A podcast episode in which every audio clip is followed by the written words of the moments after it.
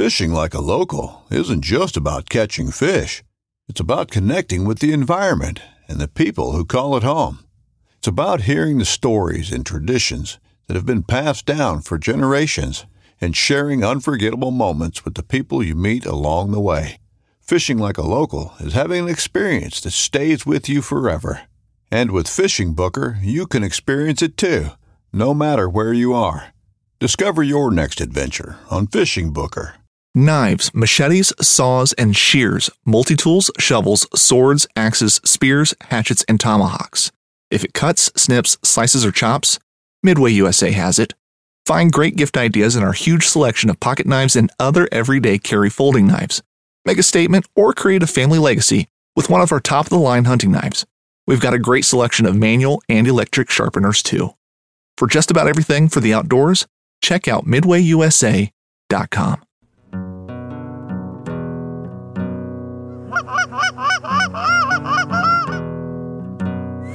here we go, boys. Go.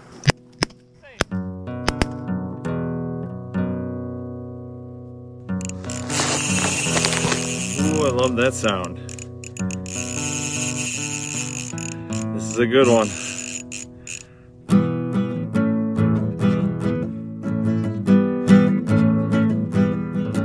Hello, everybody. Welcome to the Full Scale Outdoors Podcast. I'm Dale Luganbill. Here is your weekend recap and rant. Uh, what do we got going on this past weekend? I did some some uh, duck hunting. We uh, took the boats out, and a couple boats. Um, as Nolan wanted to use his big old bow fishing rig to get everything out there, which was actually pretty cool. Held a held a lot of decoys and people, which, I mean, that's pretty cool. And it's a sick rig. So, I mean, I'll give a little, like, uh, unpaid advertising shout out to uh, Boyer's Customs, um, Nate Boyer. He can he can build a boat now. I mean, this thing it's one of those big giant fan boats. It's all black. I mean, I think the full scale outdoor stickers really put it over the top, but I might be a little biased. Um, but it's a cool boat, man. So it was actually kind of cool to see it in, in action, even if we're duck hunting. So obviously we weren't hunting out of it. We we ditched the boats and hunted from shore. Really didn't see a ton.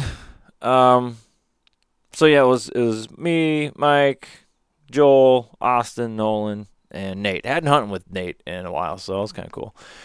Um, wasn't that great? I mean, that we we saw some birds around, and it was windy out of the southeast. Uh, but they just didn't really want to decoy. Um, we shot a couple mallards, three mallards, I think to be exact, and I think that's it. Worked some geese, but they didn't really commit good enough to get a shot. Um, then that was that was pretty much that. So not not that great. Sorry, not not much to report there. Um, Sunday, uh, so Joel went scouting on Saturday afternoon, and uh, I made a concession. Uh, happy wife, happy life kind of a thing. Took the wife out to eat. We had a nice dinner. But anyways, I also oh dude, I I lunch after that because we got up like you know 3:30, crazy early, and got home, ate lunch, sat down for a second. Forget about it. Boom. I mean, I fell asleep. It was ridiculous. Started a movie and like didn't watch any of the movie. Just gone. So I woke up. I was a wreck. I wasn't gonna do anything.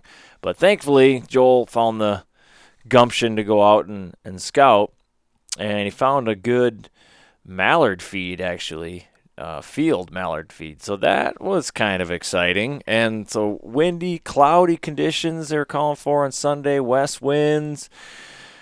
Uh, we had pretty high hopes. Uh, so we go out there. We had to walk in. I mean, the field was soggy. It was probably going to happen anyways, but the farmer was pretty um, adamant, like, don't drive in. Which, you know, once we got, like I said, once we got the fields, like, well, I, I wouldn't have drove in this field anyways. Uh, so we had to walk everything in. Uh, so we opted to just use the dive bombs. Brought 10 dozen out there, set up five to start, and then had uh, we had five spinners, spinning wing decoys out. And as we're setting up, we did have like a I don't know, 30 rack of mallards fly over, but they weren't they didn't really work the field at all, and we weren't even set up, so it didn't matter. I was like, well, hopefully that's not the morning flight. Uh, the morning was pretty slow though. Nothing was really moving right away, even though it was cloudy and windy. I guess they're they were sitting still, and a couple little flurries started to float around in the air, and we saw some birds moving around. First ones were geese, uh, so we started doing the old uh, spinner dance. Turn them off, turn them on, turn them off, turn them on, turn them off, turn them on. See some ducks in distance or whatever, turn them back on. So I was getting irritated with that, but thankfully we had them out there because uh, then a big wad of mallards came in, and we didn't have time to turn the other ones on. I don't have remotes on mine. I have four, and I don't have remotes for them. I actually I bought remote the kits for them, but they didn't work. And I mean, I just haven't. That's my laziness. I haven't taken the time to send them back in and get them replaced or do whatever I need to do. But so that that part's on me. But thankfully, Mike's one has a remote on it, and his. So we just had the one spinner going, and apparently it was good enough. So we got the that first flock worked us pretty good. We were able to shoot into that. I don't remember exactly how many we got out of it. It was like four or five or something like that. And of course, my gun was being stupid. It jammed up. We had another uh, another pretty good wad. I mean, there dude, there was tons of ducks flying around. They didn't all work us, but there was man. I mean, hundreds, hundreds. Usually, like when you go out to North Dakota to find stuff like that, and so it was pretty cool to find them relatively close to home. And uh, when this flock was flying around, there was a darker one in there. We thought we all thought for sure it was a black duck. And when they flew over, you could tell it was darker. And I kind of looked behind us, and she looked really dark from behind. I was like, "That's a black duck for sure." And as luck would have it, they worked around, put on quite a show. We were able to shoot into that wad, and uh, we got her. But once we got up to her, like, no, that's not a black duck. That's just a mallard. I wouldn't say just a mallard though. I mean, if anybody uh, listen to this, I'd follow me on Snapchat. I, I snapped it. You'll you'll know what I'm talking about. But she definitely has. I guess I can't say definitely, but I'm pretty sure she has some black duck in her lineage somewhere. Because her speculum isn't exactly blue like a mallard. It's kind of more purplish. She does have the white, the white on her wings though, so for sure mallard esque, and even the color on her bill wasn't exactly like mallard orange. So it had some tints of green in it. And pretty sure somewhere down the line there's at least one or two black duck genes floating around there. Probably not enough to convince a CO, so still going to count towards our mallard limits. so, uh, yeah, so we had those flurries of activity, and uh, we ended up being what six shy of a four man limit and we hung out, hung out a little bit longer. The geese started to work, um, but again, like we had our spinners going when we'd get a decent flock to work, and so they wouldn't finish. And we had one kind of come in, should have died, uh, but Joel didn't didn't get it. It was on his side. Uh, it was kind of a sketchy shot, but uh, not really. He should have killed it, but anyways, we didn't get that one. That was kind of our one honker chance. We could have had more, but we we we kind of went into the day going, this is a duck hunt. And so, like, if we saw ducks flying around and geese at the same time, we left the spinners on and we called the ducks and we didn't call the geese. We're like, we're making our choice to pursue these and not those. So we might have been able to put some more geese on the ground had we, you know, chose to go after geese instead of ducks, but we didn't. And uh, it's kind of just amazing how it can be a slow morning. I mean, if you if you look at if it was a pie chart of time spent in the field, like the fun part or the act- active part versus the you know setup and and waiting pie chart, it would have been a sliver of activity that morning. But that sliver of activity made the whole morning worth it. It was a great time. I, it's been a long time since I've got to work mallards like that, and uh, it was a lot of fun. So I chalked that up to a success for sure. And then uh, the rest Sunday night, ran over to Nick Johnson's. We recorded uh, an episode, tried to bang out a couple Waterfowl Wednesdays, but the second one we did, I don't know, didn't press the right button, so didn't record. God, I can't believe at this stage in the game I'm still pulling stupid bonehead moves like that. So, but we do have a waterfowl Wednesday for you this week. Sorry we didn't have one for you last week. Our schedules just did not, the stars did not align. It just, it just didn't work out. Uh, so you're getting one this week, so stay tuned for that. Um, it was a fun one, and then we'll we'll figure time. We'll make sure we'll get some more for you. Don't you worry about that. Uh, and also, uh, I'll probably release that right after this because I didn't even have a main episode last week, just slacking on everybody. Uh, but last night, I went over to uh, Paul Gazzoni's house, met up with Jake Kuchmeister, and we did a episode, our like, uh, well, I guess we can call it an annual, the annual preseason Minnesota Made Outdoors episode, and uh, even had Leif from the the number one team, the champs, one one of two champs, come in and, and sit in. And so that was had a really good time talking with those guys. Uh, I think that's like a four-hour one, which seems to always happen when I get together with those guys. But man, we had a good time. So you can look forward to that this week as well. So there's your weekend recap. Uh, for the rant, I see something popped back up. Um, something we shouldn't have to worry about for a while. But I did lament the last time I was out uh, open water fishing, and even though it was cold, we did go, you know what's not out here? Wake boats. Nice. And then I happened to see on Facebook today, uh, there's a big thread in one of the bass fishing groups that um, Minnetonka is looking at maybe imposing some restrictions on wake surf boats. And it was interesting. The the thread was interesting. On the surface, I was like, hell yeah, screw those things, ban them outright. Um, but honestly, they were trying to be somewhat fair, and they're like going to give them like a time of the day, you know, like no wake boats before 11 or something like that. To, you know, because generally the fishermen are going to be on the water earlier, and you know, and it's not just fishermen. Obviously, they affect kayakers and canoers and paddle boarders, and you know, and that's the thing with wake boats, and you've heard me bitch about it multiple times, but it's like it's the one recreation that affects all the other recreations to a great degree. You know, far more than a fishing boat when it creates a wake when it goes. Like it's not it's not even remotely comparable. And then you bring up uh, the soil erosion from the the oversized waves. And one of the things I didn't quite agree with, but I could kind of see it, but this seems like an old fart, get off my lawn kind of a thing, is they were complaining about the music too. I know they have those big speakers on there, and some people like to blast loud music. That doesn't bother me personally as much, and that's just more of a.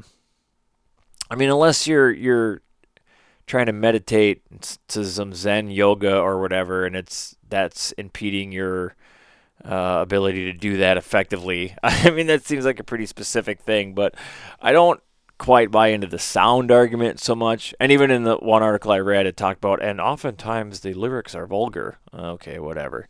Um, however, the other parts of the wakes being a problem and the erosion, I do take issue with. But what I found interesting in this thread is, um, you know, the wake boats kind of had some allies in a roundabout way from some unlikely sources.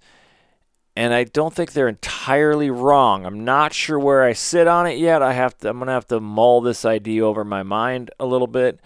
But they talked about the slippery slope of if you start putting restrictions on that, you kind of crack the door open for these lake um, association people to maybe they don't like these early morning starts of big bass tournaments. You know, you got 30, 40, 50 boats out there or something. And maybe maybe they're like, it's too early in the morning. You can't start your tournaments until 10 or, you know what I mean? Like, the argument is careful what you wish for, you just might get it. Like, if you, if, if we allow them to control how we recreate on public waters, even though we might agree with them on this particular thing, down the line, it might creep into our pastime, our hobby, our passions so we really need to take it with a grain of salt. And like I said, I don't think they're entirely wrong about that. Um, it was something I hadn't quite, to be honest, I hadn't quite thought about. I know I'm very uh, opinionated when it comes to wake boards and wake boats, but uh, I never really thought about it that that much. However, I do still hate them. Um, and I also do think there's validity to the fact that they erode the shoreline and that they do affect everybody else on the water. Like it's not it's you know, somebody goes on a kayak, you don't affect anybody. Someone goes out in, generally in a fishing boat, you don't really affect anybody. It's a small wake, it's not it's nothing big. And the other problem with it, and maybe you should have to take uh, pass a license. Maybe you need a wakeboard specific uh, license or something because it seems the people that are operating these boats are some of the least skilled captains on the water, if you will, and uh, they do really stupid shit. Like I've seen them go right over super shallow water, and it's like, oh, you are your skeg is going to be destroyed, or your prop's going to get all chewed up. I mean, just you can to the point that when you're scanning a lake, you can see you you can see the skeg marks through the sand and stuff. Like some of these people, I mean, they're keeping prop companies in business. Uh, it's crazy that and the distance to um, other boaters, like they just don't seem to care. They'll go right. You can be up on the bow of your deck, working a, a shoreline or a point or whatever, and they'll they'll zip within 40 yards of you. They don't give a shit. And that's just like you wouldn't like two fishermen generally wouldn't do that. Every now and again you get a, you get the random asshole, but it seems like there is an inordinate amount, a high percentage of assholes who drive wakeboards there. I said it out loud, and I and I don't feel bad about it. It just seems they're just like, oh, it's free country. I'm going to do it. I can do what I want.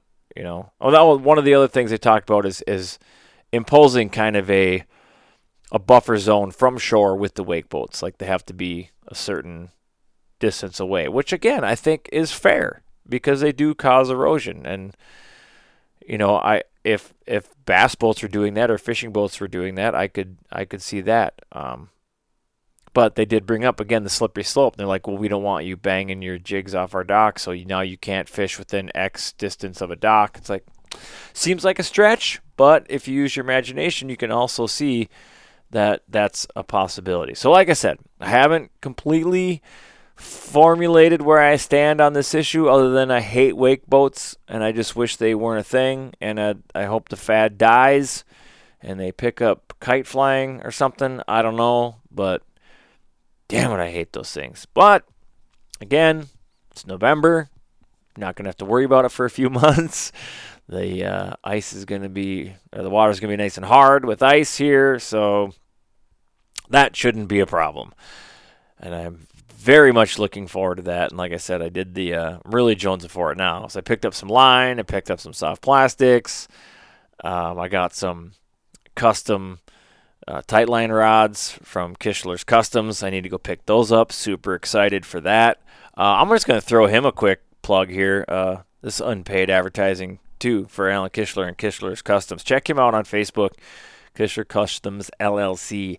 And if you're looking for a killer gift for Christmas as we're coming up, you know, start dropping hints, fellas or ladies. If you want one, drop hints to your your your man or your lady. I'm not judging. uh, to your significant other. How about that? Uh, if you got somebody that you know is a fisherman and, and they're like, I don't know what to buy them, they seem to have everything. I'm telling you, get them a custom rod. Custom rod. They're so awesome. And you know they can put he can put your name on it, you can put a saying on it. You know, he put the full scale logo on it for me, and it's my favorite rod. I know you guys are probably tired of me saying it, but I just love the damn thing. Any excuse to use it. So, uh, great gift idea uh, for Christmas. Uh, whether you get like a certificate or you just order, you know, order him one and he can unwrap it on Christmas Day or morning or whatever. Uh, get a hold of Alan, and you will not be disappointed. So I can't wait to get my hands on these uh, tightline rods. I ordered some schoolie reels today, as a matter of fact. So between all that and doing the podcast with Giz and Jake and Minnesota Made, we need some cold weather. Well, I, I'm, I'm, let's let's go here. Let's let's get into ice fishing. I'm ready to uh, start popping some holes and doing the dance. So, uh, kind of a short one today this uh, this week, but there is your weekend recap and rant. I appreciate each and every one of you for tuning in. Uh, do me a favor, share it with all your fishing and hunting buddies uh, if they are podcast people. Help spread the word about podcasts in general. I mean, it's it's kind of weird to me that it's still some people are like, "What's a podcast?" So I don't just let people know there's a different form of uh, content provider for outdoor stuff available to them, and uh, get them into the old podcast realm. It's fun. I love it. I listen to a bunch of them. Uh, with that said, stay tuned to uh, the Facebooks and the in the social medias because uh, of course we got that virtual ice show coming up with uh, Doug Glimmerbean from SmackDown Outdoors podcast and uh, Patrick Patches Olson from the Lone Angler podcast. Uh, we got a bunch of great companies lined up. It's gonna be three days of of the latest and greatest ice fishing stuff. I'm so pumped up for that. I can't wait. That's gonna be a ton of fun. So yeah, jacked up. Ah, this to be a good season, and I can't wait. So, with that said, thank you again for tuning in, and whatever your passion, pursue it full scale.